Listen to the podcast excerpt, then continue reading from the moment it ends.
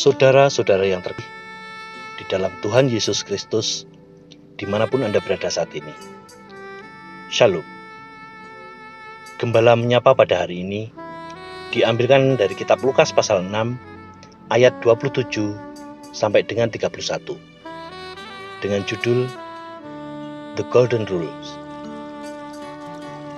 Saudara-saudara yang terkasih,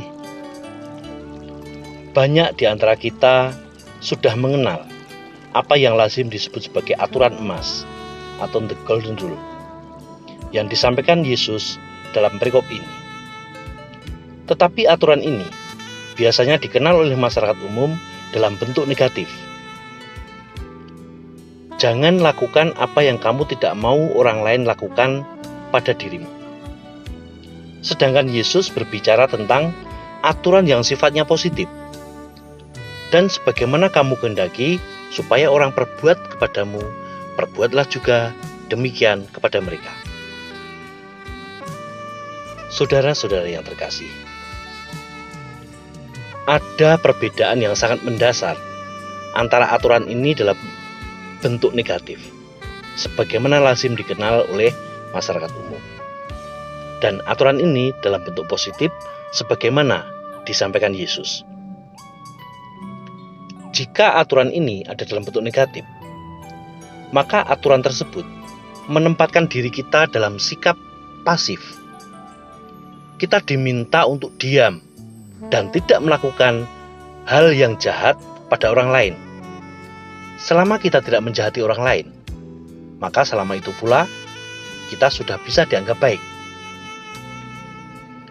Yesus tidak mau kita bersikap pasif Yesus ingin kita proaktif. Kita tidak boleh diam saja. Bisa jadi kita memang berbuat jahat pada orang lain, namun itu saja tidak cukup. Jika kita belum secara aktif melakukan hal baik pada orang lain, maka bagi Yesus itu masih belum memenuhi standar. Itu sebabnya Yesus memerintahkan, "Kasihlah musuhmu, berbuatlah baik kepada orang yang membenci kamu. Mintalah berkat bagi orang yang mengutuk kamu. Berdoalah bagi orang yang mencaci kamu. Mengasihi orang lain tidak hanya berarti kita tidak berbuat jahat. Kasih yang sejati selalu mendorong kita berbuat baik kepada orang lain.